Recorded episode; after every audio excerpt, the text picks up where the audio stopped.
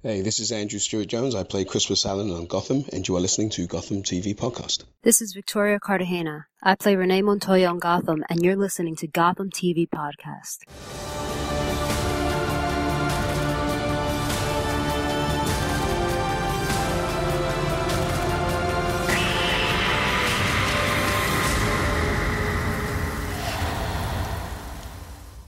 Welcome to episode 22 of Gotham TV Podcast, the unofficial podcast about the TV show Gotham and all DC related uh, news. Uh, I'm one of your hosts, John. Hi, and I'm Derek. I'm your other host. And tonight we will be looking at the fourth episode of Gotham, aired on Channel 5 uh, this Monday, titled Arkham uh, we'll uh, we'll discuss everything about the episode. So I hope you enjoyed it. Yeah, well, I think um, on to the news.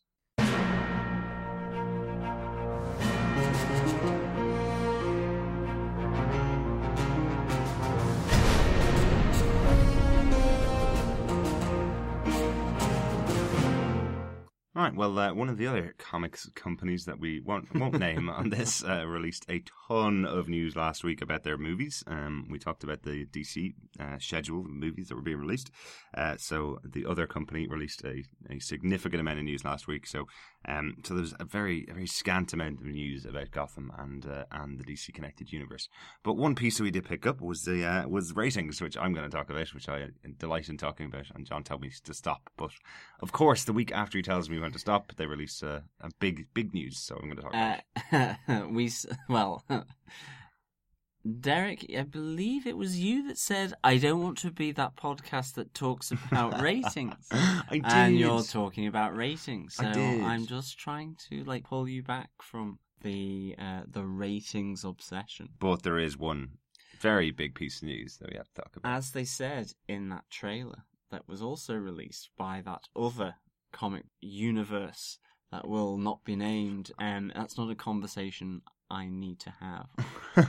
Nor does Gotham. Yeah, I have no strings, John. You can't pull me back. but anyway, in the Gotham universe, there uh, the uh, the numbers were released for the first month of viewing uh, of the pilot episode of Gotham. And wow, they have announced that 22 million people saw the pilot episode of Gotham. Wow. Which is phenomenal numbers. Uh, I think it's the first time I've ever seen numbers reported in this way. Uh, generally, you see a pilot will have an episode, following day they release the numbers. You might get the pilot plus a couple of days. It's hugely important for a series like Gotham that they announce their numbers um, in the way they have, like this, where they say 22 million people you know, have watched the episode or 22 million times it's been viewed. Very important distinction there, uh, because you know they've essentially sold these rights on worldwide. They've sold the rights on to Netflix uh, in uh, in uh, worldwide to broadcast the show after it's been uh, shown on the terrestrial channels, I suppose you call them. Um, so uh, showing these ratings to to those companies shows their investment was was a good investment. Well, absolutely, and it, it's great news from that point of view. Uh, a quick question, oh man of statistics Mm. and ratings. Yes. Um, the higher they are, the further they potentially have to fall. By looking at them across all platforms, Mhm. could any potential drop maybe be exaggerated because it's being looked at on, in terms of live viewings, in terms of plus three day viewings, in terms of other, you know, download video on demand viewings, such as through the the Fox um, Hulu. Yep, yep, a hundred percent. Um, that is exactly what will happen. Uh, what will happen essentially is if they don't continue to report these numbers every week, uh, what the monthly ratings were for the previous episode, the only thing they can report on is what the weekly numbers are. Uh, and you will have essentially, we know that 8 million people tuned into the first episode on Fox when it was broadcast on the 22nd of September. And that's And the now- Nielsen stuff. Uh, yes, that's a that's a rough calculation. It's not Okay. actually Nielsen, but it's it's a rough calculation that, that the network would do um, on how many people and, and roughly work it out. Uh, because of the way technology has gone now, you actually can get a really good read on how many people watch an episode at a time. If you report 22 million now, if you don't report that next week, that 21 million watched it or 20 million watched it, then suddenly it will look like there was a huge drop off after the first episode. So it's a difficult game to play, but I I would presume we're probably going to see this once, and this is the one time we're going to see it. How many people were interested in the show before uh, they saw the first episode? Uh, great statistic. Really, really like the numbers. And again, I promise we won't talk about them for quite a while longer now. So I promise. I didn't promise last time. John promised you that he was going to stop me talking about them, but I Yeah, and I've fun. I've failed miserably. You but did. You failed this podcast, John. uh, wrong TV show. In non-number related news, um, this week we have that um, the Constantine showrunner David S. Goyer, who we've been talking about quite a lot recently, um, is reportedly working on a show called Krypton. So if he's not busy enough um, with Constantine and making sure that that's running all smoothly and keeping the numbers on that and exec producing it um, till the cows come home. He is also now working on Krypton, which apparently seems to be the Superman version of Gotham in a planet. Uh, before the Superman might be the tagline here, and so people really are guessing uh, whether this is actually a, a pre Man of Steel or a pre Superman TV show. What do you reckon about uh, this? Uh, no, this will not happen. Uh, I'm I'm pretty much convinced this was a this is almost fan fiction level uh, of of guesswork. Uh, the TV show that he's working on is potentially called Krypton. Again, reportedly working on uh, is is called Krypton.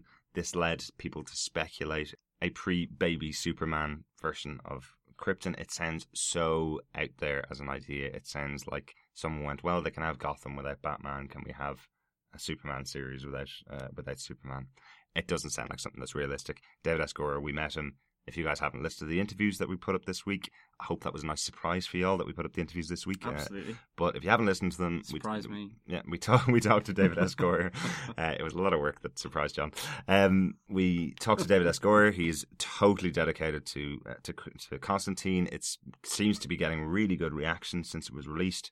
Um, he's pretty much going to be working on that for a number of years. I would say, hopefully. Um, and this show, Krypton, if he's doing anything with it, he's doing a basic outline because someone's asked him to. I really can't imagine that it's that this idea of uh, what the planet Krypton was like before Superman left is a, is a great one. Yeah, so I mean, really, I think that's then the news really for this week. I mean, No thanks, opinion- Marvel. No opinion on Krypton. No?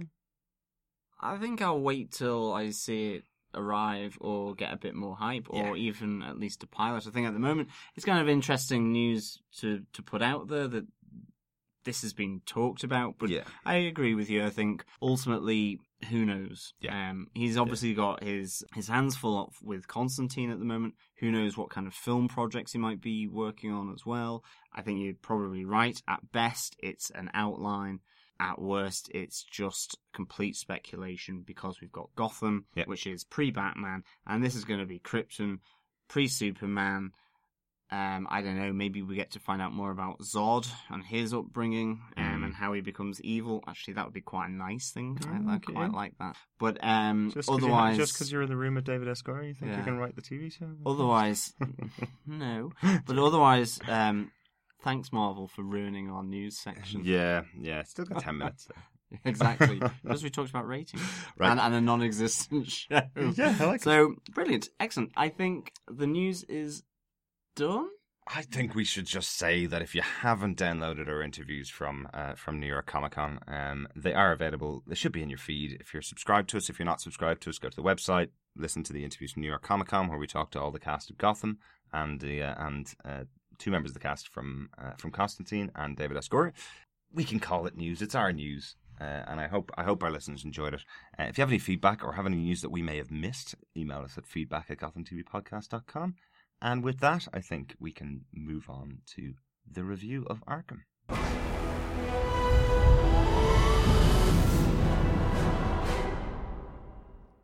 So here we are at episode four of Gotham, uh, episode called Arkham, uh, directed by T.J. Scott and written by Ken Woodruff.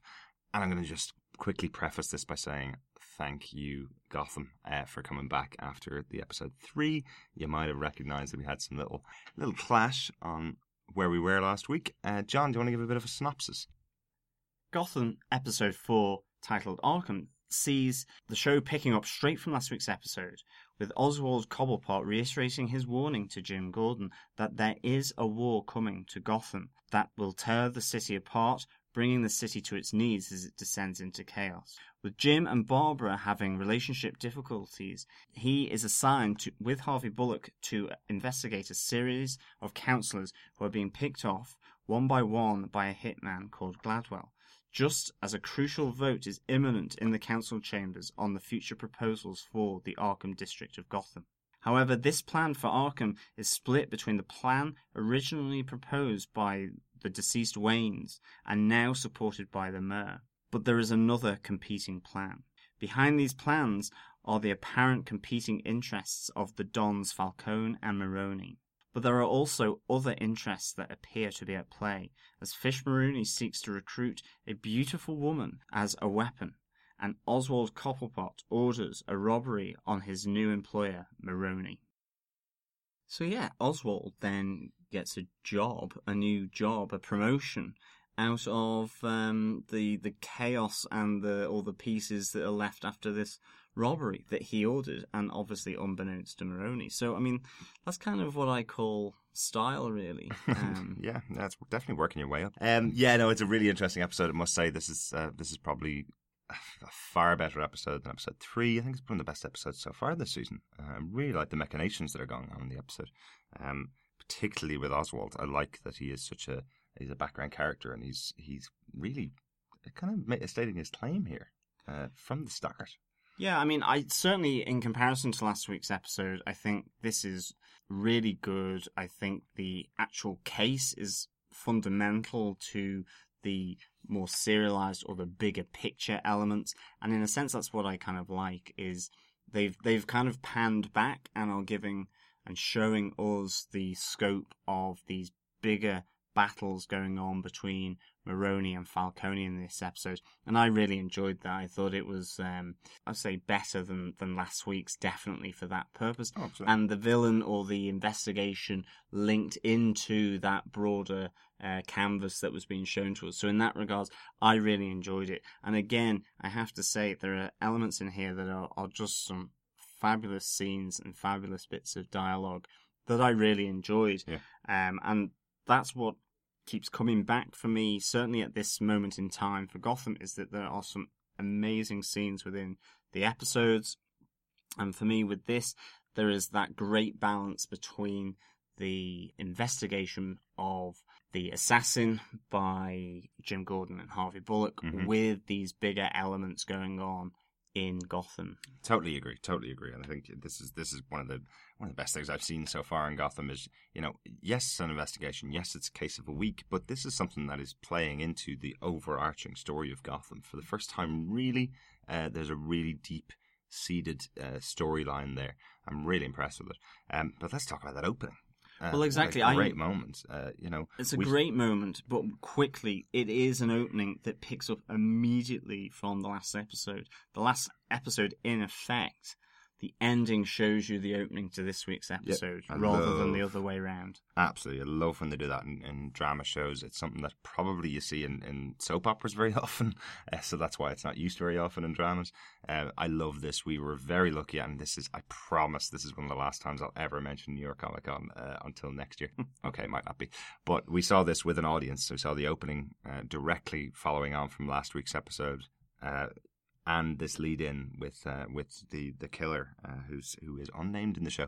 Um, we saw this with a big audience. It's amazing to see that kind of reaction from an audience. It was really uh, the, the, terri- the how terrified they were when the killer arrives, and how delighted they were with the interplay between Oswald and and Jim Gordon at the beginning of the Yeah, episode. no, really good, absolutely. Um, really good fun. But just So quickly tell everyone what you mean by the unnamed killer, because he is given a name. He's given a name, but he t- he stole that name from a dead Yeah, guy. exactly. So we will we will we will talk about it as we go. I didn't want to didn't want to give you all the details straight up front. There's no point in listening through that. But yeah, the, the the interplay between Oswald and Jim at the beginning of the episode, I suppose, is kind of our first our first focus point. Let's let's call it that.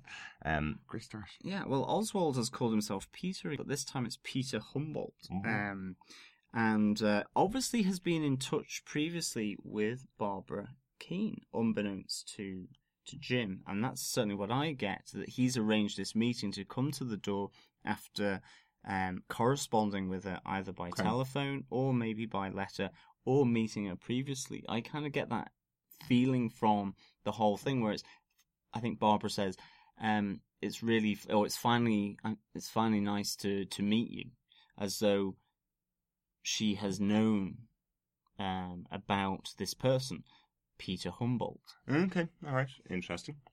And not how I took it. Um, she doesn't know that this is Oswald Cobblepot. Agree, agreed. Yeah, even though that name has been brought up between her and Montoya. absolutely. So that I kind of thought was an interesting element to it. Whether that was the case, I'm not entirely Yes. sure, but I certainly got that from it. Uh, not how I took it. I think I, the way I took it was that it was very much that Barbara never hears anything about people associated with Jim at all. Um, and this guy introduces himself. Randomer arrives at the door, knocks on the door, seems very friendly, and introduces himself as a work friend of Jim's. And she's kind of going, "Okay, work friend of Jim's, a work friend of mine, or a friend of mine," um, and is finally delighted to meet someone from from Jim's world that he's been okay, keeping may- secret yeah, from her. maybe it is that way. But I have to say, there was an element where I suddenly thought, had he kind of been talking to her, and that's ultimately then what leads not only to Jim's freak out because Oswald Cobblepot Mm. is stood there in Gotham after he told him never to come back, Absolutely. but also that somehow he's managed to uh, get to the apartment where he lives with his girlfriend, Mhm. unbeknownst to him. Yet it seems less of a surprise his arrival um, to to Barbara than than to him. Yeah. It is nice to see that Barbara actually leaves the leaves the apartment this episode. She hasn't really left the apartment despite the fact that she says to Jim she's she's leaving a couple of times. Montoya finds her there smoking pot last week, essentially in the apartment. Yeah. I don't know whether she ever leaves. It's nice to see that she leaves uh, this episode. Absolutely, I think it, it's certainly good that she leaves the apartment. Um, we were worried about her that she was, you know, maybe just closing off from the world by staying up in that apartment. Mhm. But I think ultimately this leads to a great scene from this episode between Jim Gordon and Oswald Cobblepot down in the alleyway next to their apartment building. Mhm. I think this is really good. I really love the intensity that, that Jim has. I love the dubious uh, nature that suddenly floods into the character of, of Jim Gordon, where he's kind of says, "I should have killed you," you know, or "I should put a bullet, I should put a bullet in your head right now." Um, you know, okay, Cobblepot thinks that he won't, but you know, this is an aggressive and to almost a betrayed Jim Gordon. He told Oswald, "Don't come back to Gotham under any circumstances because if you do, I'm dead, you're dead, anyone I love and care about is dead." Mhm. So this is him completely and utterly angry, and I think it's a really good, intense scene. Now he calms down after a while, but I, I really, really love it. Yeah, no, I think it's a great scene, and, and there's there's something really good at play here with Ben McKenzie in this scene as well. I think there's a really good terrified piece about him. He's not just angry. He's not just threatening Oswald. He's looking around him in every direction in case somebody overhears the story of the fact that he sent Oswald out of the city, the fact that if Maroni and or sorry, if if Falcone hears about it, um, they're both dead. And he's saying this out loud. He's he's obviously angry enough that it's a loud conversation, but he doesn't want anybody to hear. Um, you know, he's he's terrified that somebody might hear. Excuse me, that's a better way. But that's what I mean. It's it's an anger coming from the fear of what this means Mhm. that he has come back and he has made himself known to Jim. I mean, he could have come back and not done Absolutely. anything, um, never showed himself or whatever. Maybe gotten picked off eventually, and Jim, unbeknownst, could have gotten coshed over the back of the head, put in the back of a um, a car, and dumped in the river himself Yeah. without him knowing. But this is like telling him, "I'm here now. You know." So that fear um, becomes part of Jim, and that's why he's angry. Yeah. Um, it, it's that ang- anger. In fact, he makes the point in this line here where he essentially says to Jim, "I'm back. Use me." And why should he use me? You want to save Gotham? I can help you. I can be your secret agent. Until Falcone finds out you're alive. Nobody looks for a dead man. But I do also wonder whether behind all of this there is a double bluff coming from Oswald. That Jim Gordon is essentially his Joker card. Um, it's his it's his power card. Um, he is saying, "Trust me, I can um, help you. I can be a snitch. We he's, in, he's this- introduced to the snitches for Montoya and Allen already. So yeah. yeah. we have this here again. Use me. But part of this as well is I think he is obviously using Jim Gordon here. I think he is setting up the whole reason why Jim connects with this investigation. He talks about this war, that there will be so many deaths. You know, I can be your secret agent. As you say, no one um, looks for a dead man. But this idea that war is politics by other means, and politics is just money talking. Arkham, he tells Jim. Mhm. Arkham, of course, after Jim asks, well, what is it? And to me, he's. In these few lines, I just wonder is Oswald Cobblepot teeing up Jim Gordon um, for this investigation and then how it plays out? I wonder if he is being used and he is being set up down that line of inquiry right from the outset. And I think we'll probably explore this a bit further later Yeah, on because this is kind of one of my theories of this particular um, episode is that Oswald is setting Jim up here on this investigation Yeah. um, and whether he is causing the investigation effect. Well, absolutely, absolutely. No, there's definitely definitely some stuff that will play out as we go through. Um, Oswald is definitely making a play here. This is this is probably the biggest play we've seen him make since he returned to Gotham. He's putting his plan in motion essentially. Um, you know that that's what it feels like. It feels like that that scene we talked about in episode two, where he's sitting staring at the at the plans of Gotham. Um, you know, we talked about it last week, where essentially part of that plan was to move in a Maroni because he didn't know much about that side of that side of uh, of Gotham. Um, he knows all about Falcone, he knows all about Fish Mooney. Um, now he wants to move into the Maroni side of, of Gotham uh, and wants to learn about that and, and make his move with all those pieces in place, essentially. So, uh, yeah, really, really interesting. Uh, we then get introduced to the wonderful character uh, of of the unnamed killer. Um, Also known as Richard Gladwell. So as- let's yeah. call him Richard Gladwell. all right, we'll, or we'll just start out- Gladwell. We'll start out as Gladwell Yeah. then, yeah. But he is an unknown killer. Yeah, yeah. So it's essentially it's, he's played by Ha- Hakeem Kae-Kazim. Um, really interesting character. He's he's terrifying on screen. Yeah. Um, and I know that for a fact because it was, as we said, ten thousand people who were watching it at the same time as us, um, in a in a big room who were all terrified by him. It was a brilliant scene. Um, really, really good. He's hired essentially by somebody. We'll probably pause it on that as we go along. But his targets as they go along uh, are two councilmen and the mayor.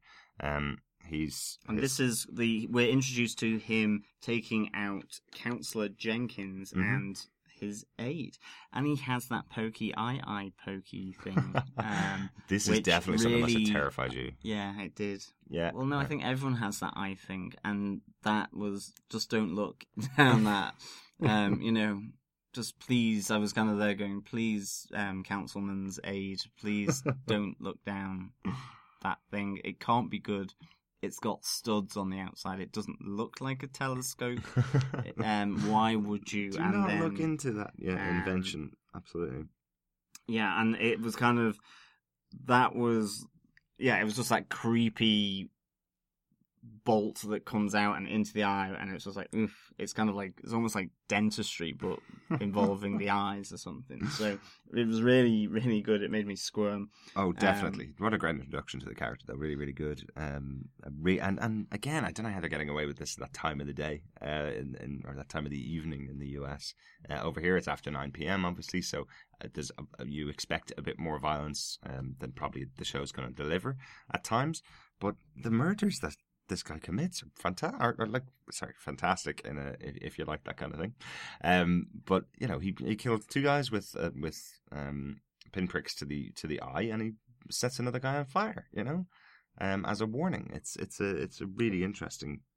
Yeah, and yeah, he sets Councillor Zeller um, on fire um, at Arkham Asylum. This is where we get to see the the building that is Arkham Asylum. We get to see the ornate gateway in with Arkham Asylum written within the wrought iron. Mm. Really iconic kind of look. Again, such an uh, influence coming from source material. I think here, Mm. um, for sure, it looks really really good. And I do think that the question um, that we have to ask here as as an audience is who is employing Richard Gladwell, Absolutely. the unknown killer? Who is employing this hitman to bump off the councillors. Go on. Um, Go on. Positive theory. well, I'm, I'm saying it's because ultimately the way it pans out, and I think this sets up the investigation uh, of these murders for Harvey Bullock and, and Jim Gordon to uh, investigate, ultimately leads them down a route which is suggesting that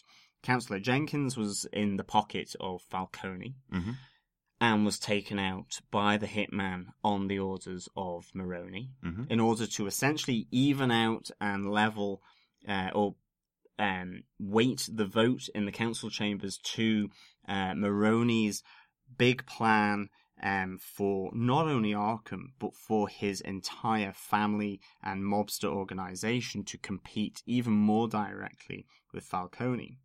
And then on the other hand, there is the murder then almost immediately, almost you could argue as a retaliation of Councillor Man Zeller, who um, he actually says as the fire is about to Mhm. burn his his lovely hairdo um, off the top of his head, um, he says, "Tell Falcone I'll change my vote." In fact, he says, "Tell Falcone I'll change my vote. I'll vote with the mayor." So, indicating again that everybody knows that the mayor is in cahoots with Falcone. It's quite an interesting scene. It is, and but there is the, this is a revenge. You have the whole speech coming from this scene with Gladwell saying, you know, I normally like to keep things simple, Mhm. and my father said that that was the most elegant way. Um, but the customer is all, always right, and I have been told to send a message Yeah. as he sets Councillor Zeller on fire in a metal drum. Mhm. Um, and this is then supposedly Falcone evening out the votes again on how Arkham and the plan for Arkham will transpire within Gotham. So let's have a quick chat about that. So Mayor Aubrey James kind of lays it out. So uh, we talked about Aubrey James, um, played by Richard Kind last week. Uh, he lays out what the plans are, right? So essentially, there's one plan, which was the Wayne's plan, which essentially that uh, Arkham will be knocked down, and a cutting edge facility uh, to take care of the mentally ill will be uh, rebuilt in its place. Um, and the rest of the land around Arkham City, which I loved because I'm a gamer, and that's Yeah. uh, one of the Batman games that I spent many, many hours Great with. reference. Um, that essentially the rest of that will be devoted to housing for um, for the- Affordable housing, affordable housing. social housing, with retail shops and, and so on. Yeah, Um, but essentially a planned new district of Gotham. hmm and essentially there's the it's called out by by a uh, reporter who's in the room with with Aubrey James that there's another plan that's gaining a bit of traction in the city, and the other plan is essentially to get rid of the asylum. It's been closed for 15 years. We obviously don't need it as a city. They clearly need it as a city, uh, but they obviously don't need it. So let's knock it down and turn it into a waste disposal area. Um, that the whole of what could be the future Arkham City would be used as waste disposal, would be used for a place to put the rubbish. Um, yeah, landfill essentially. Um, and these are the two competing plans, and these deaths of the councilmen are all connected to these competing plans and who ultimately will win out in the vote in the council chambers. yeah. But one of the things with this is that we never hear Gladwell, Richard Gladwell, say that he was hired by Maroni or hired by Falcone hmm even though the burning councillor Zeller makes reference to Falcone, all we are told by Gladwell is I need to send a message. The person who's paid for me has said I need to send a message. Absolutely, yeah, yeah. It's a really interesting point that you bring up. And Definitely. this really then started me wondering about, well, is he just simply working both sides of this? That, you know, he's happy to take money from anywhere, and it could simply just be that. Definitely. Uh, essentially, uh, essentially Harvey justifies it, doesn't he? He says, "Well, it's Gotham. That could happen. It could be. It could be that Falcone and, and Maroni both paid for a contract killer. They both got the same one, um, and he's the one that's just a contract killer. He's just going to go out and kill whoever pays the money. Exactly. And Harvey says a really interesting thing, which is after Captain Essen has just assigned the case to them, where he says, Why kill Councillor Men? Because if you do, another one will crop up in their place asking for money to be bribed. Yeah. This is Gotham. Yeah. And in a sense, what you would expect is that the bribery would just keep getting bigger and bigger and bigger Mm. for them to change their vote. And now in this case, these killings are happening, which for Harvey Bullock, experienced Gotham detective, realizes that it's almost slightly Hydra esque to an extent. You know, you kill one councillor and another one will just pop up in its place um, and put its multiple hands out for more money. Nice. That rather than um, killing them, you just buy them off. Or you buy them off at a higher price until they do what you exact what you want them to. Mm. And that's kind of how you feel that Falcone would want to work this because he has been saying, you know, all these deaths cause is bad for business. Yeah. Um, it, it, it causes unease and everything gets unsettled. And organized crime and good business um, need a settled environment of some Mm. description. And so then I thought, is it then potentially Oswald Cobblepot? Mm. You have him teeing Jim up that it is this battle between Maroni and Falcone at the start down the alleyway. That I'll be Mhm. your snitch. I'll tell you everything. He, we see him later on in the episode doing a little phone call to to Jim, saying about who one of the next targets will be, Yeah. and that this is actually a Maroni hit. He's the one that's saying it's a Maroni hit. Um, and again, we have the question over, you know, Maroni's exact instructions from the scene earlier about doing a hit. Is it to do with this whole councilman Mhm. um, aspect? Because you never hear him talk about the death of the councilman. yeah, yeah, absolutely. So, yeah. It's a really Um, good point. Is it Oswald? Has he teed up Jim to go down this line of inquiry and to set this up? And then I kind of thought it could also be Fish. We see a lot of things going on in this episode with Fish Mooney. You know, what's going on. But for me, I have a feeling it might be Oswald playing off both sides. And he is using Jim as his um, power card, in a sense, Yeah. within the GCPD to influence the course of this investigation. Yeah. Um, whilst he does something else towards Maroni that maybe doesn't have uh, Maroni's full attention because he's worried about this whole vote and maybe how the vote will go. So that's kind of my theory on this, All right. really, at the moment. Yeah. Um, Well, let's let's step it through. So we got we got uh, three attempted murders, um, plus the attack on Maroni's. If we take all four of those together, right? We've got the Falcone Councilman Jenkins who gets killed and by stabbing through the through the eyeball, and his his aide who get killed. Uh, we got Maroni's Zeller, uh, the councilman for Maroni, who gets brutally burnt in the uh, in the area of Arkham. We got Mayor Aubrey James who gets attacked in his home but not killed. Uh, and we've got the attack on uh, on Maroni's business. Think all four of those are orchestrated by Oswald? I think that's a really good theory. I think it's very possible that he, he essentially chose the right councilman to send the message to Falcone that Maroni was attacking him, the right councilman to send a message to Maroni that Falcone was attacking his idea, and then attack James Aubrey, who essentially is the one that makes the decision of which way we're going to go send some chills up the spine of, of Mayor James that he makes the decision as to who gets what when it comes to the redevelopment of Arkham. So essentially, Oswald is in a bit of a power position now. Um, yeah, really, really good point. yeah, I think potentially, you know, from beneath. Oh, wait, sorry, and then kill off the uh, the manager of the of the restaurant so he can get a better job. Yeah, from the shadows. and a that- suit. Yeah, and a ton of money. Yeah.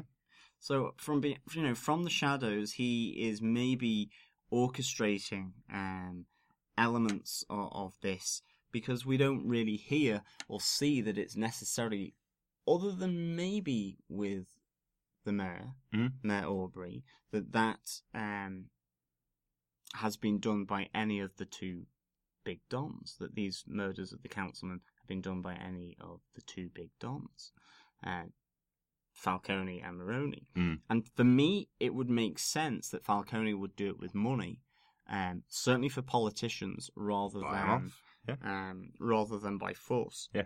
Maybe it's real, maybe it's fake, but this whole theory um, that drives Jim and Harvey's investigation about being Maroni and being Falcone trading shots between one another. Comes out the next day at the murder scene um, of Councilman Zeller, where essentially his ashes are still in the drum. Mm. He's completely fried. Um, and, you know, Harvey Bullock's there kind of saying to Captain Essen, I didn't say he was wrong uh, about this whole theory between Maroni and uh, Falcone. I just, I just wanted him to be. He wanted him to be wrong. He didn't want to start investigating these two big criminal players within Gotham uh, and this whole uh, Arkham vote. And so, Well, probably because it's a, a very new thing as well. It's a, it, essentially nobody kills councillors because they just ask for money and it's easy to pay them off. Exactly. And so Harvey Bullock is kind of slightly suspicious here as to why Jim has kind of come to that immediate um, theory for this investigation as well. Mm. You know, he becomes a bit suspicious of what, you know, where are you getting your information from for this? But it's it's a good little macabre scene anyway that plays out in, behind all of this with the fact that there is this smoking um, council zeller and just sort of in the background, in the drum, um, smoking away, Yeah. um, complete toast. Um, and it, it's quite nice. And Edward Nygma comes in and um, And talks lo- about the connections between these two um, councilmen's death. Then, and that's where we get within the episode this link. Yeah, yeah, I love Edward Nygma in this scene. I think it's really funny. I love his uh, his discussion with Harvey. Um, once again, he uh, he tries to pose a riddle to Harvey and uh, and is shot down very quickly by Harvey. Ed, what you got? I have a paradox for you. What? Well, a paradox, detective, is when you have. I know what a paradox is, smartass. What paradox? Uh, we, ha- we we have a paradox. Uh, we have a paradox. What is it? Uh, a paradox is it sounds like something directly out of uh, out of airplane to me. I just think it's a really good a really good line.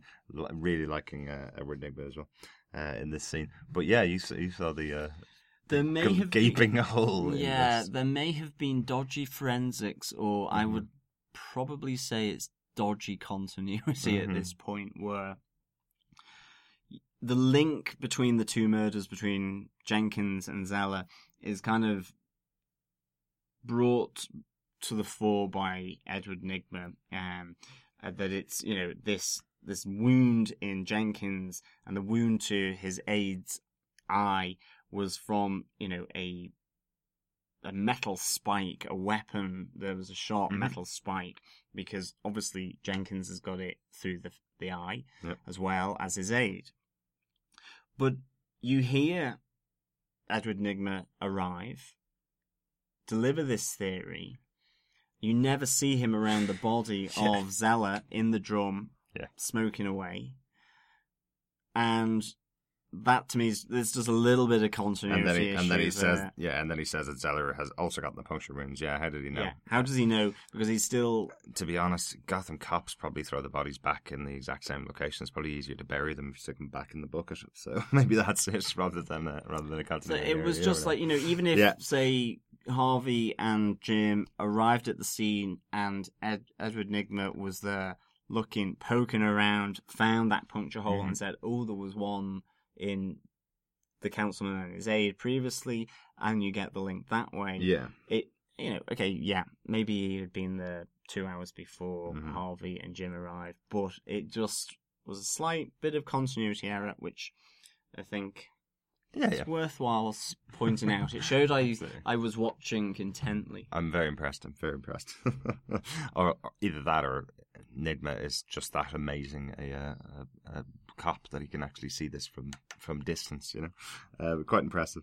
Um, let's talk about Fish. Let's talk about Fish Mooney's plan throughout this episode. It seems like a very parallel story. She's um she's totally going down a different path. She seems to be just auditioning singers for uh, for her club to begin with, but very much she's seeing what's happening with um with Falcone and Maroni. Uh, and she obviously knows this is going to take her down if she doesn't have a plan. Essentially, we don't know what the plan is by the end of the episode, but I really like these the the, the, way that she's dealing with the singers. Um, you know, she's got a got a girl up on stage who's singing an Echo and the Bunnymen song, um, and then asks her asks her the one the, the first question. What's it? The uh, the do you like girls or boys? Um, Come and seduce me. come and seduce me, you know, and then yeah, Yeah, okay, I'll pretend to be a, a boy Yep. kind of thing. Yeah, this is a really intriguing storyline, definitely. Yeah, yeah, and you know, it it I love this is the one piece that jumped out to me is just after the singer walks away. She's never named in the episode, but just after she walks away, um, Butch Gilzean questions what what Fish is doing.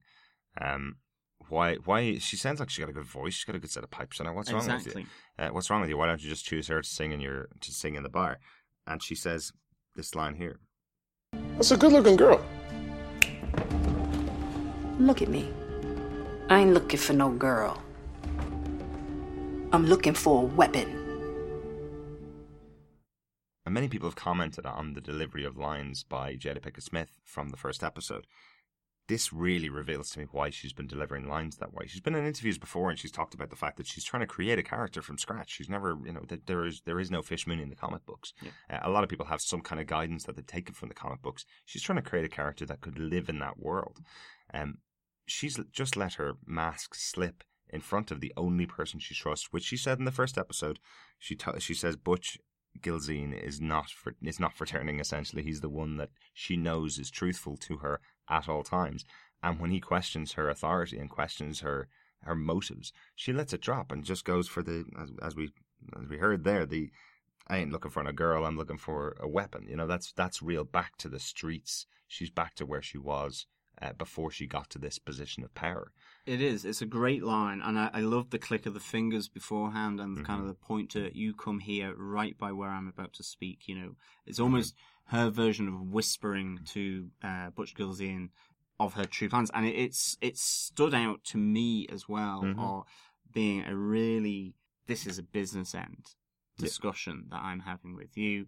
Um, I would normally do it in my office, but you get here now and stop questioning what I'm doing because this is what I'm looking for, not a singer, even though that's what it looks like. And this is really intriguing. This, you know, this girl singer, it just Yeah. looks like uh, an, an act for the stage for the Friday or Saturday night that's auditioning. Mhm. And then you get this whole, it's not just simply the singing that she's looking for, but it's almost how um, this girl would um, seduce um, someone. Mhm. And she kind of seems slightly unimpressed um, to an extent with her seduction Yeah. uh, technique. You just a bit. She went for a massage. Like that's not really seduction, is it?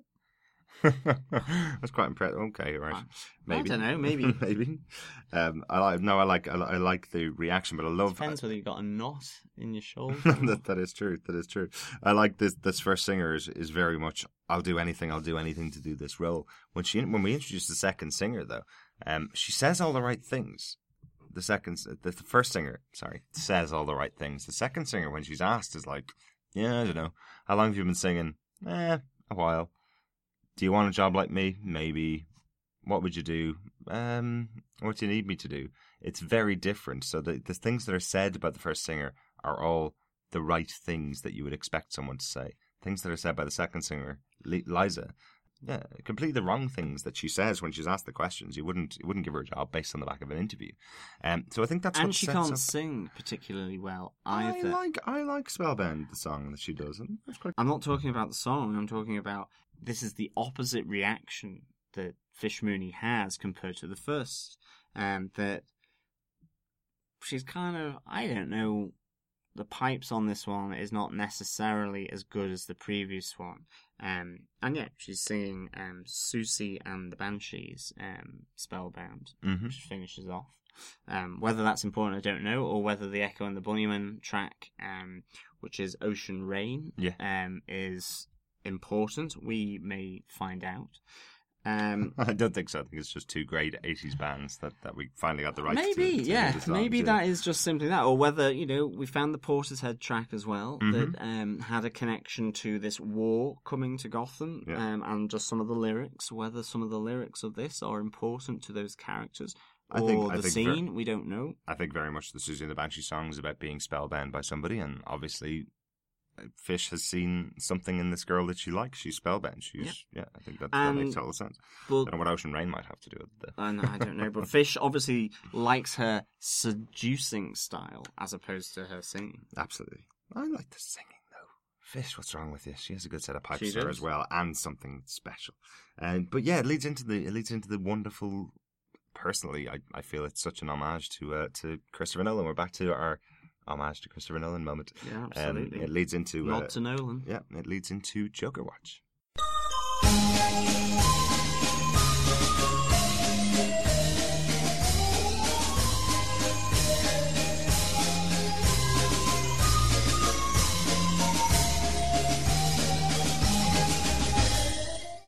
All right. I'm going to cut to the chase. I like you both, but I only have one opening. You've got the talent, and you've got something else. I can't decide, so you two are going to have to do it for me.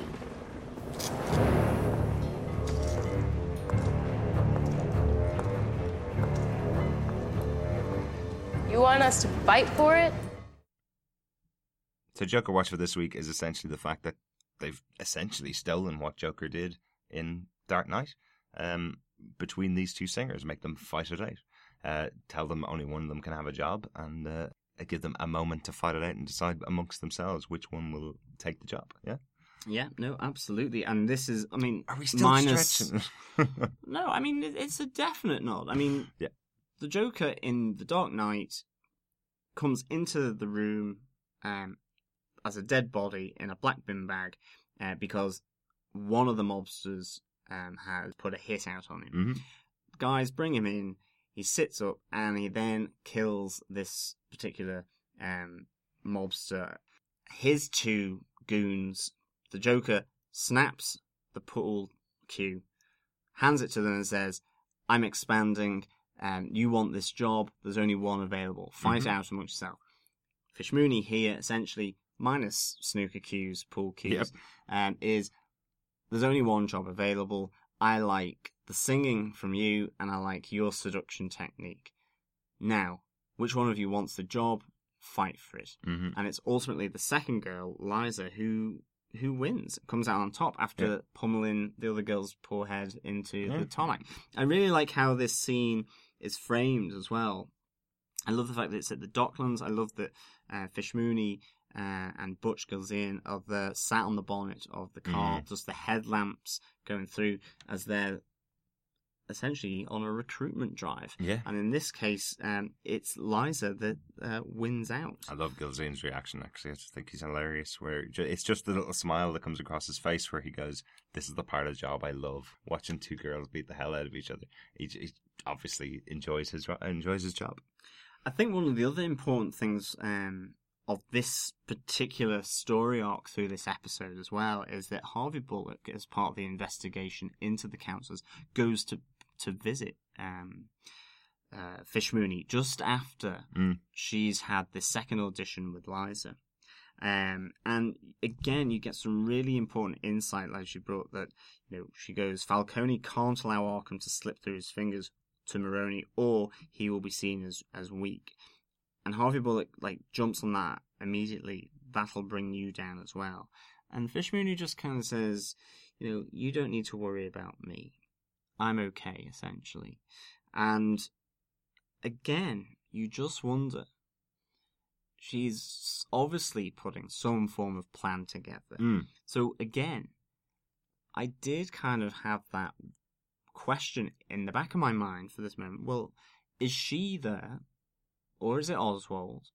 You know, trying to heighten the paranoia between these two guys because ultimately, both Fish and Oswald want to replace these two guys, and in fact, Oswald also wants to replace Fish Mooney Yeah. and take out three. Fish Mooney certainly wants to take out these two big um, crime lords, Falcone and Maroni. So is she behind Gladwell, the hitman?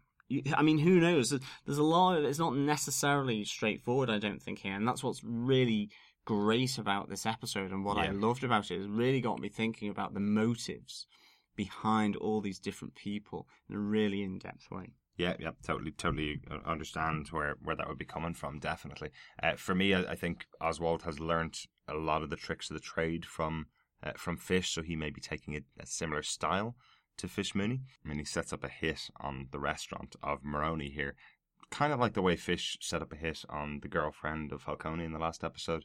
You know, he's setting up a hit on the most loved thing that Maroni has, blaming it on Falcone um, to kind of drive and escalate the, the violence and drive and escalate the war between these two factions. Yeah, it increases the paranoia of Maroni and this whole thing.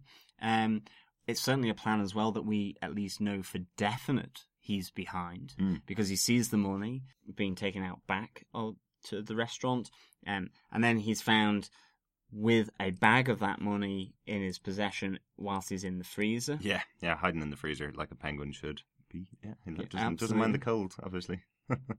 No, but again, that's a really good reference because it completely passed me by on um, when we watched it, and it was only after you had said, Yeah. I was like going, well, that's very brave to get into a fridge or a freezer that you can't get out of, and that has, you know, one of the, the latches on it, Yeah. a commercial fridge, and then it was like, but he's a penguin, He's a penguin. so he, can, he can survive the cold. It's all right. like I like that reference, tongue in cheek. Yeah. Um, definitely.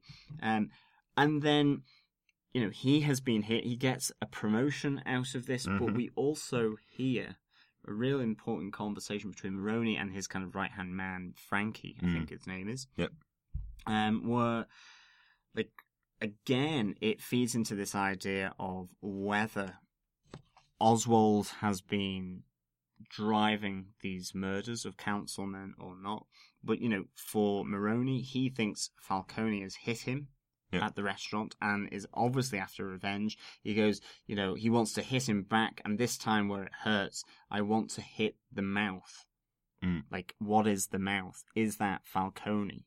You know, is he saying, I want to hit the mouth? That is Falcone. Or does he then mean the mayor? Because what we see next is um, that Oswald phones Jim Gordon up to say that Maroni has put a hit out on the mayor. yeah. And that then brings all the pieces of the investigation together. Like um, for for Jim, he contacts Harvey to go to the mayor's um, house, I think it is slash office, um, to protect him because the cops, um, which are the campus, Lazenby and Martins, CLM. This this card with CLM on it, this bit of evidence um, was found um, where Gladwell works, hmm and um, this tips them off, and they go and get to the mayor just in time, essentially. Yeah, yeah, absolutely. It's a, it's an interesting, interesting way that they've, way that they've kind of set it up. Is it Oswald that's just,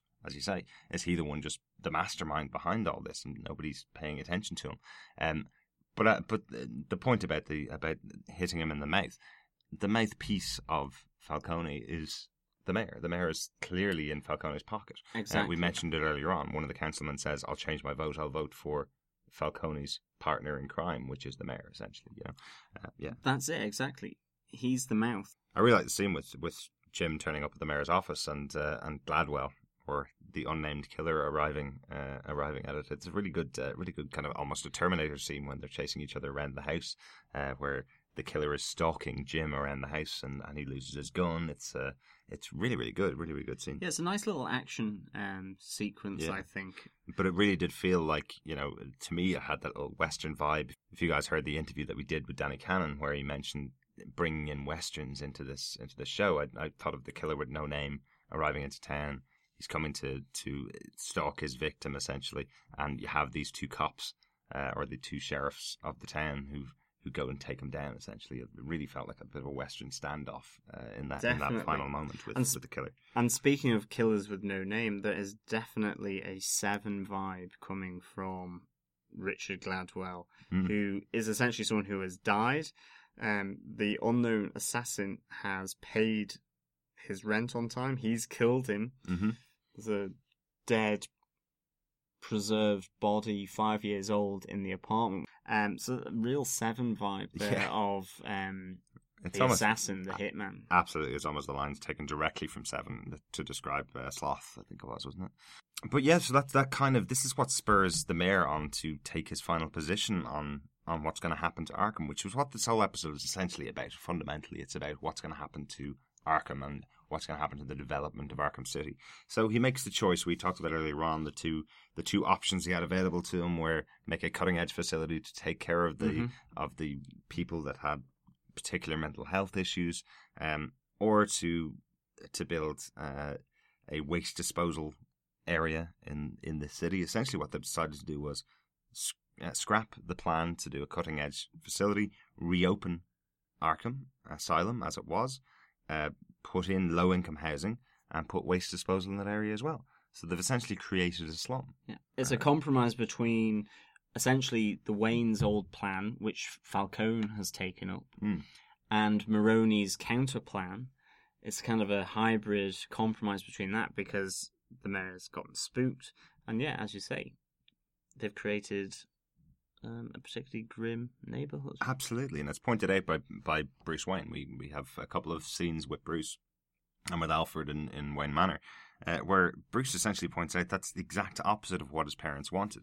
What they wanted was to create the best best facility for people who have mental health problems, to give them to give the city some hope that if you need if you need to be cured, if you need assistance, we have the best facility here for you and to develop some low income housing so that people that don't have enough money to, to buy a house will be able to buy a home. Um, and now it's been turned into a slum and turned into the Arkham City from uh, from computer games, which is a, an absolute slum of violent villainy. Um, yeah, Yeah, and it, but it's really piqued sort of Bruce's um, interest Mm. in, you know, last week we saw him kind of realize that this detective element, investigating, is really important. And again, he's kind of concerned about his parents' legacy, particularly his mum's. You know, he wants uh, to know um, that that is kind of almost being sort of honored in a sense. Yeah. Like that's a big concern to him. But also then, because of what's happened, because of what Jim comes to him and says, is whether then as well is there a connection between um, this stitch up and the competing interests around Arkham and his parents' death Mm. because they had proposals on the table for this whole area, and all of a sudden it's become a battleground for, as Maroni describes, land. Land is the new um, sort of thing and wealth and weapon that I can use against Falcone. yeah, yeah, absolutely, absolutely. Really interesting that he's starting the investigation and continuing the investigation each week. It's it's it's a really interesting idea. Uh, really liking it. I think after that, then the only thing after that was um, there's a brief scene where Fish Mooney is sat with the um, uh, victorious Liza after she's beaten uh, the living daylights out of uh, the other Unnamed- artist, unnamed um, singer. unnamed singer, the the artist unnamed, formerly known as Prince. Um, No. um, and she, you know, she's there and she says Falcone took a shot to the body, a few more, and he might just go down. I got you just in time. hmm And that is a great scene until she says, I got you just in time. I wish she hadn't said that. Really? Because now we know that this singer is potentially to add those additional shots to the body for Falcone Right, to go down. Yeah, interesting. Um, interesting. okay, we don't know the specifics of it, Yeah. but we know. I mean, we knew she was going to be a weapon. I don't know. I just felt that could have been held back somewhat. I don't Right. know. Partly, I felt it could have been held back, but um, I, for, for me, I think that that scene confirms that Fish is not the one involved in the deaths of the councilman.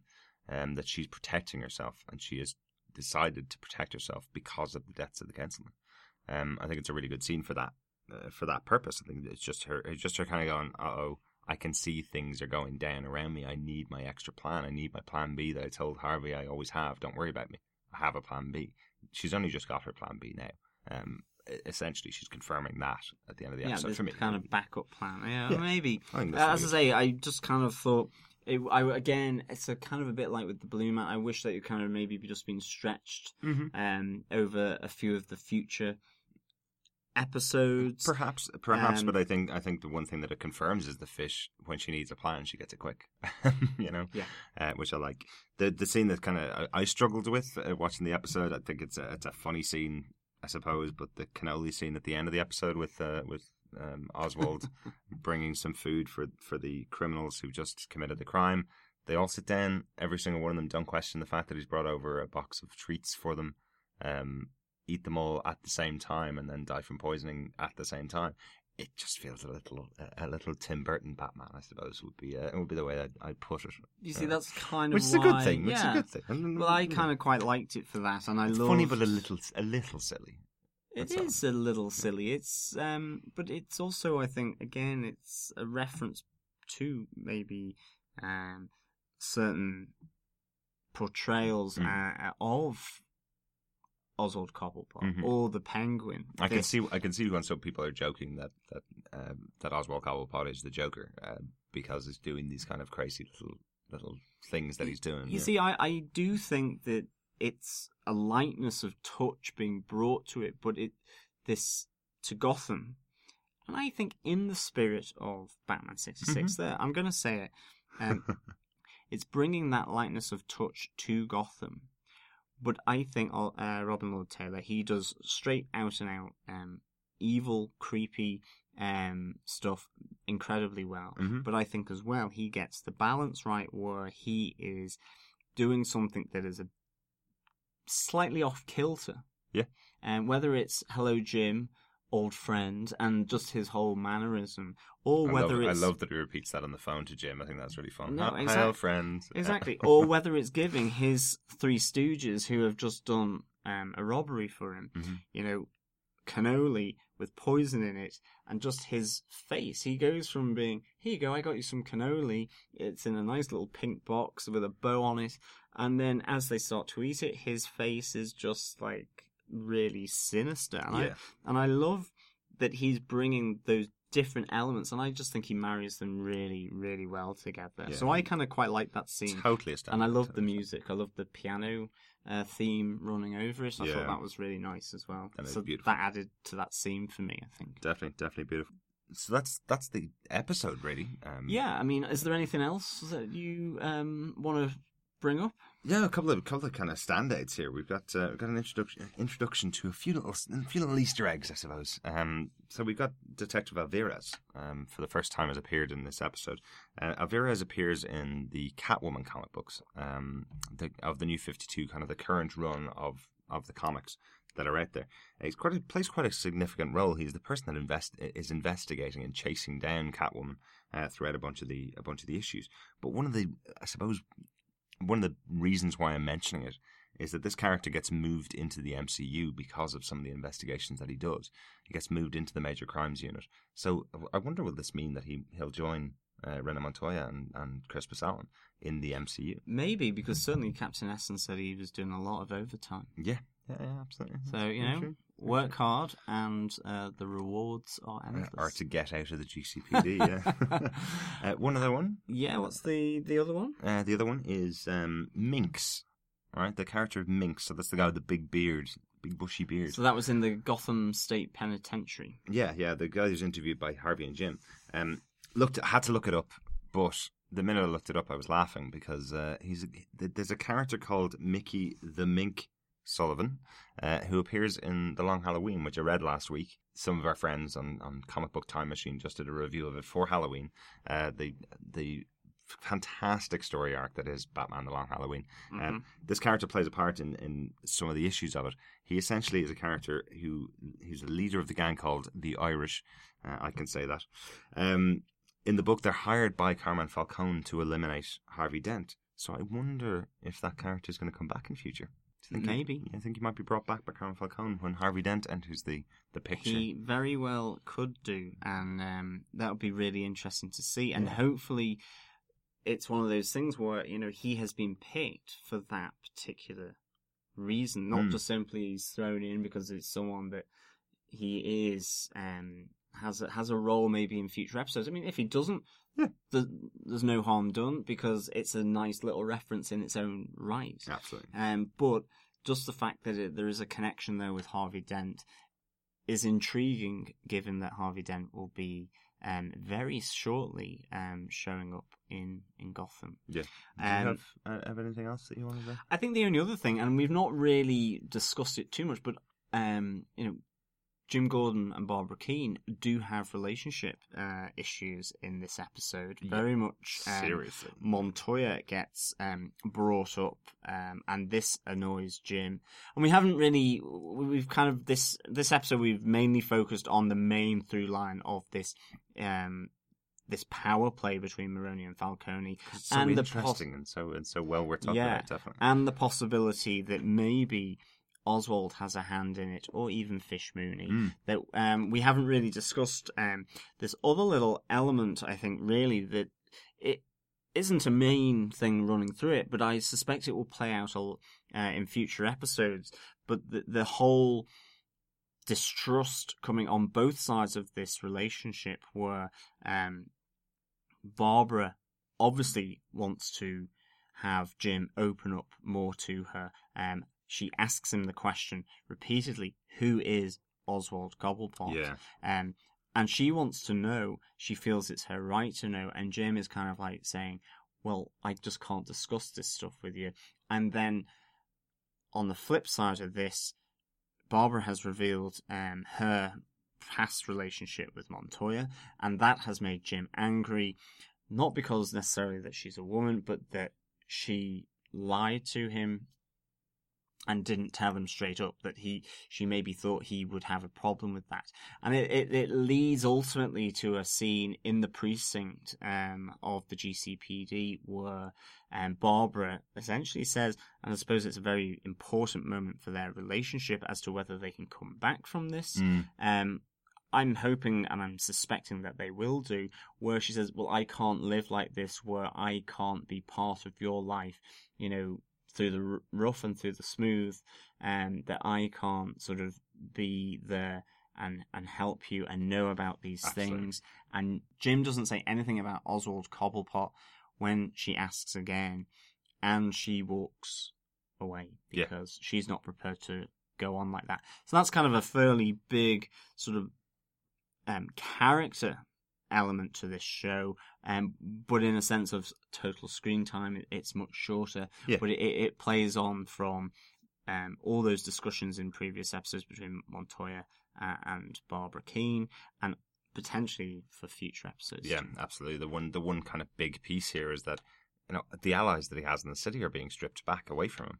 Um, he only he only really had Barbara. He had his partner Harvey, who he's lying to this whole time. Uh, he's lying to about the fact that he kills, killed Oswald. You know, so what, where is Jim going to turn? You know, he's got he's got Bruce, he's got um, he's got Alfred, who are in this episode definitely is someone that he trusts and goes and, and consults. Um, he's now lost Barbara. Uh, by the look of this episode, anyway, um, who does he turn to when he's when Oswald is pressuring him and saying, "Trust me uh, or kill me now"? You know, who who does he turn to? Does he turn to Oswald and go, "You're the person I'm going to trust"? Know, really interesting point, definitely. Uh, the other piece I wanted to say though about about the episode is the direction of the episode. We we've been we've T.J. Scott. His direction in this episode is very different to the last couple of episodes. It really does stand out as a as a really well well done episode, doesn't it? Absolutely. Yeah. Um, I I love the kind of shots that were done Mm. um, here. As I say, um, the the framing of, of Fish and Butch Gilzean on the bonnet of the, the limousine with the headlamps, Mhm. looking out as essentially there's two girls or two ladies, I should say, fighting. You know, with the the Docklands in the background. Yeah. That is really really nice. I think um, the way that's just framed. There's um, a uh, Jim and Barbara in the precinct with this very mellow uh, sunset light coming through um, Mm. is really nicely lit, really well framed as well. And I, I think there's some really great elements. And just the, the intensity of that opening scene between Jim and Oswald in the alleyway as well. I mean, that is really one of the great standouts. I think, I think it just really felt like the pilot again. You know, it, it felt like I I didn't notice I missed it until I saw something like this, something like this episode. Um, I, I didn't notice I'd missed that direction, and, and yeah, I think I think it's been really good. And um, that's all I have for this episode. That's all I have. I think if um, if you have any comments or any feedback on uh, episode four, Arkham, then of course please um, send in your comments and thoughts. And if you have any thoughts on what we've discussed here um, on the podcast, send it to feedback at gothamtvpodcast.com. You can, of course, contact us on any of the social handles that we have Twitter. Social handle sounds bad, doesn't it? It does really, doesn't it? Um, social media handles Maybe, okay, we'll might be for that. better. Yeah. Um, um, on Gotham TV podcast on Twitter, Facebook, uh, Google Plus, Hey. Tumblr as well. Yeah, thanks very much for uh, for listening to this episode. Uh, we can't wait for to hear your feedback. With that in mind, on to the feedback. You know, I'm a man that shows appreciation when appreciation is due. So feedback of a bit of a different sort this time, this this week. Um, No, certainly, yeah. Yeah. Like I mean, there's you see plenty on um, on Twitter, Facebook. You know, really some great fans um, putting sketches, drawings, artwork of their favorite um, member of the the cast. Mhm. You know, whether it's Edward Nygma, uh, Jim Gordon, Harvey Bullock, um, young Selina Kyle, who you name it. You know, some really good um, artwork, but we're also aware of some um, other kind of art in a different way. Absolutely, absolutely. One of our one of our followers and one of our friends actually on on Twitter, uh, Lady J. Um, from episode one, when it was revealed there was a relationship between Barbara Keane and Renee Montoya, uh, our friend, our friend Lady J, uh, who's a DJ, uh, essentially set up a playlist on Spotify of songs that these two characters would have listened to when they had their relationship. Uh, the teenage uh, Keatoya, as she as she dubbed them. Um, so we thought we'd share it with you guys. Uh, we've got the, got the link to the to the Spotify playlist in our uh, in in our show notes. Uh, go listen to it; it's really good fun. It's really good fun. There's some really good tracks in there, Yeah. um, and certainly I kind of like the Sarah McLachlan stuff. Um, Absolutely. I don't know where I became a fan of Sarah McLachlan, but I, I did at some point. Um, so it was really good, and you know we were bouncing back and forward about um, the tracks on the Yeah. uh, whether maybe they should have a you know a an engagement uh, album Mhm. for uh, Jim and Barbara, and then a split up album potentially the way things are going after this episode, uh, or maybe whether that needs to um, be developed as well. So it's, really interesting because it, it's a musical thought on the relationship of Barbara Kean and Rennie Montoya Yep. before. Uh, Jim Gordon came on the scene, and it, it's a really interesting kind of idea, actually. Absolutely. So uh, so check out the hashtag Keatoya. Um, so K E A T O Y A. Yeah. Um, they're definitely shipping that. Um, or just go in, go to our show notes and go onto their Spotify playlist. It's really uh, really good fun. Uh, really good fun album. Um, Right, that's it for feedback for this week. We don't really have a huge amount of time uh, this week, unfortunately, so we'll get to some more feedback next week. Send your feedback to feedback at gothamtvpodcast.com. Um, and obviously follow us on Twitter and, and Facebook and send us some feedback on there. Absolutely. Um, and we just finally have some breaking news um, that's happened.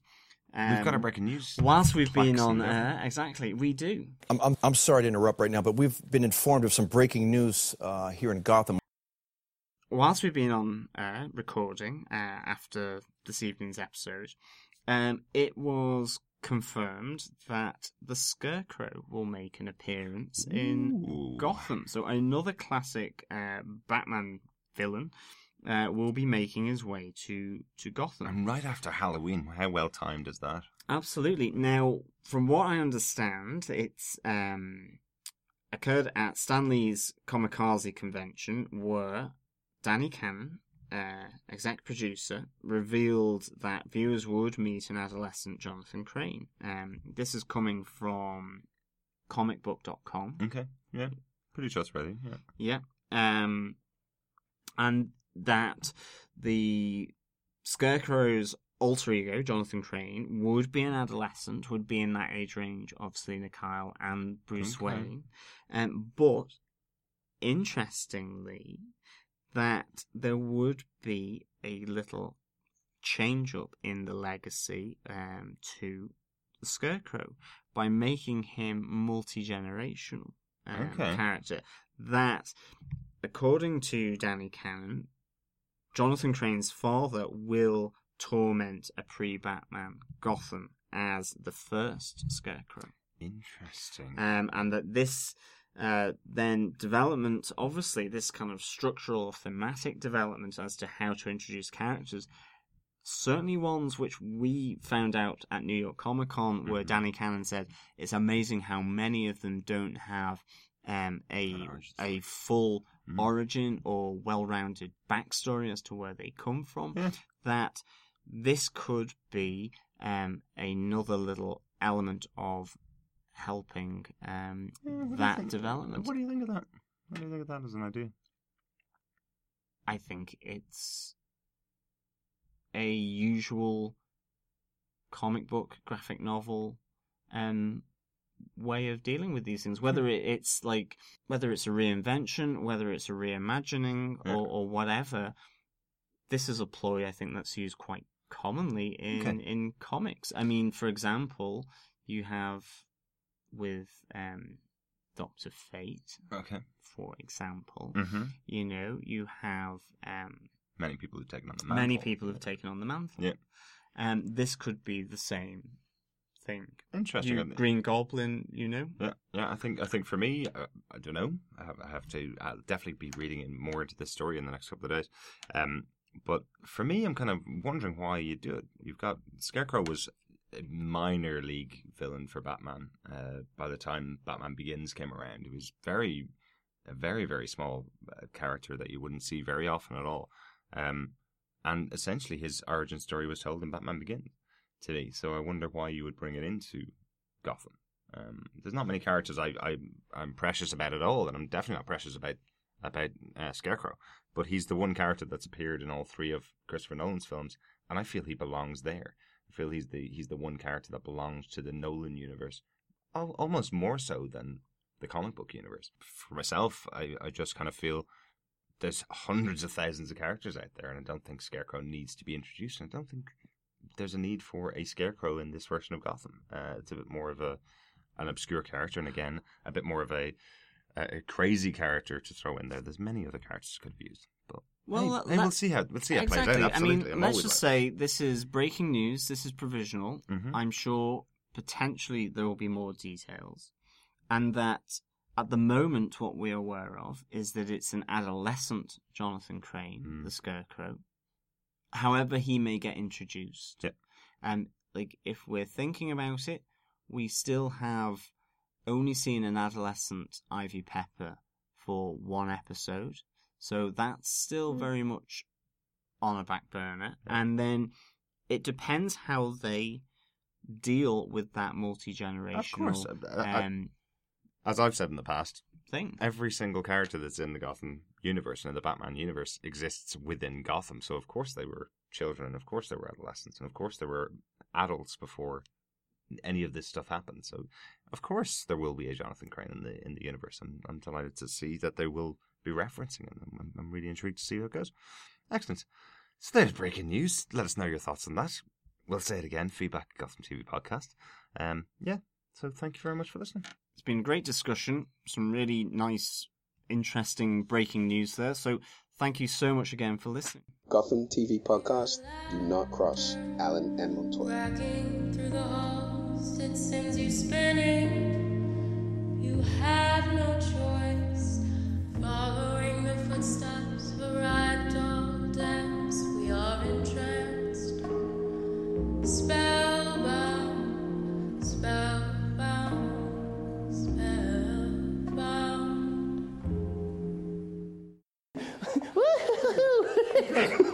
And wow, I I, I don't talk about numbers very Twenty-two often. million, wasn't it? Spoilers. Yes, 22 million. yes, they uh, they have announced that 22 million people saw the pilot episode of Gotham. Wow. which is phenomenal numbers. Uh, I think it's the first time I've ever seen numbers reported in this way. uh, wrong TV show. But comments on a postcard. What job do you think Derek has? Does this involve A numbers, B numbers, or C numbers? Maybe. Does it involve A statistics, B statistics, or C statistics? On to the next step.